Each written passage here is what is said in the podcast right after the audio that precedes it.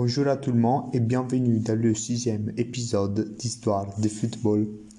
Aujourd'hui, je vais vous parler de l'histoire et de la vie de Ryan Giggs. Il est un. Il est devenu l'homme des records. Il a marqué dans toutes les éditions de la BPL jusqu'au 2012 et un joueur plein de trophées. Il a un amour et il est fidèle, le Manchester United. Il s'appelle Ryan Joseph Giggs. Il est né à Cardiff le 29 novembre 1973 en Galles. Il est épousé depuis le 2007 avec Stacy Cook. Ils ont deux fils, Liberty Bo et Zachary Joseph. Il commence et termine au Manchester United depuis le 1990. Il est surnommé le magicien. Maintenant, on passe à parler de sa vie. Le père est né en Sierra Leone et la mère en Galles. Il décide de prendre le nom de sa mère.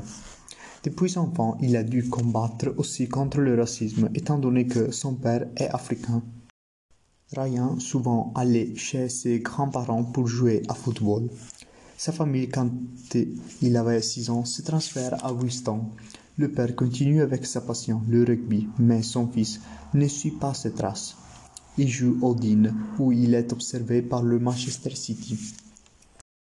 Ensuite, il devient un but du Manchester United. Il passe à faire partie du Salford, lequel joue un tournoi à l'Old Trafford. X marque trois buts.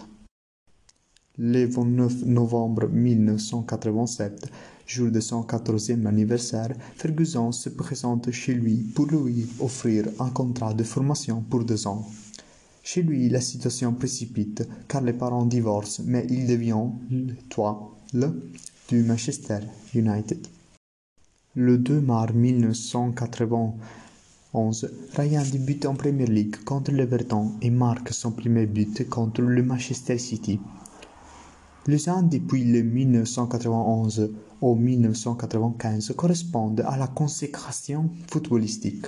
Il gagne tous trois championnats de FA Cup, deux Community Shield et la Supercoupe européenne. Les deux trophées les plus célèbres arrivent dans la saison 1998 et 1999. La Champions League gagnée remonte contre le Bayern München. En 89e, les Allemands mènent pour 1 à 0, mais en deux minutes, le Manchester United marque deux buts. Champion d'Europe. La Supercoupe de cette année-là est perdue contre la Lazio, mais arrive la Coupe intercontinentale conquise contre le Palmeiras. Les années sont encore pleines de succès. Championnat et coupe. Entre le 2004 et 2006, il a un léger blackout.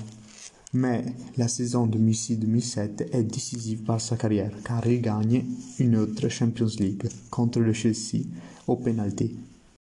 Dans le 2008, Ryan gagne soit le championnat que le mondial pour club. Sir Alex le change de rôle parce qu'il ne peut pas jouer comme s'il avait 25 ans en ayant 35 ans. L'adieu à la nationale advient le juin 2007. Le temps passe, mais Giggs continue à étonner grâce, selon lui, au yoga. La grande défi est celle du 28 mai 2011, laquelle est perdue contre le Barcelone. La finale n'est pas gérée très bien par l'homme gallois à cause de plusieurs soucis à niveau politique et familier. Il continue à battre des records. Par exemple, il devient le joueur anglais plus gagnant de l'histoire de ce sport.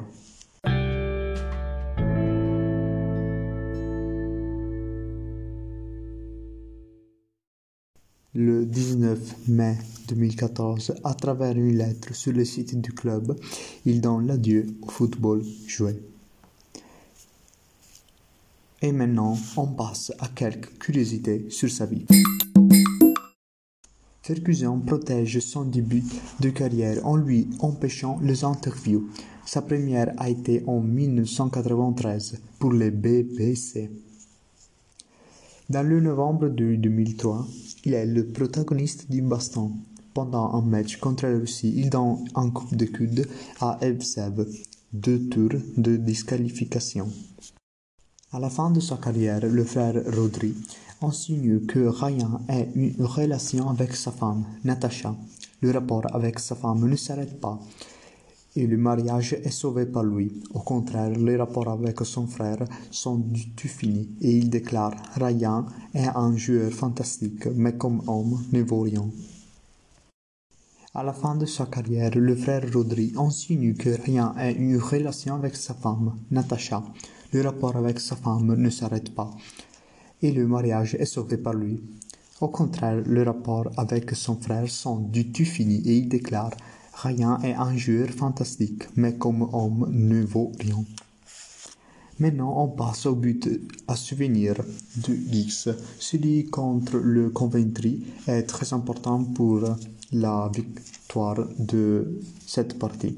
Il marque l'an 0, le 15e minute du deuxième temps. L'Anglais vole le ballon à un défenseur et marque avec le pied droit et fait le but. Une autre euh, partie à souvenir, c'est celle contre l'Arsenal où il gagne, où il gagnera et réalisera le but décisif au cinquième minute du premier temps supplémentaire. Il se perd avec aise beaucoup de joueurs et marque un but au-dessus du gardien.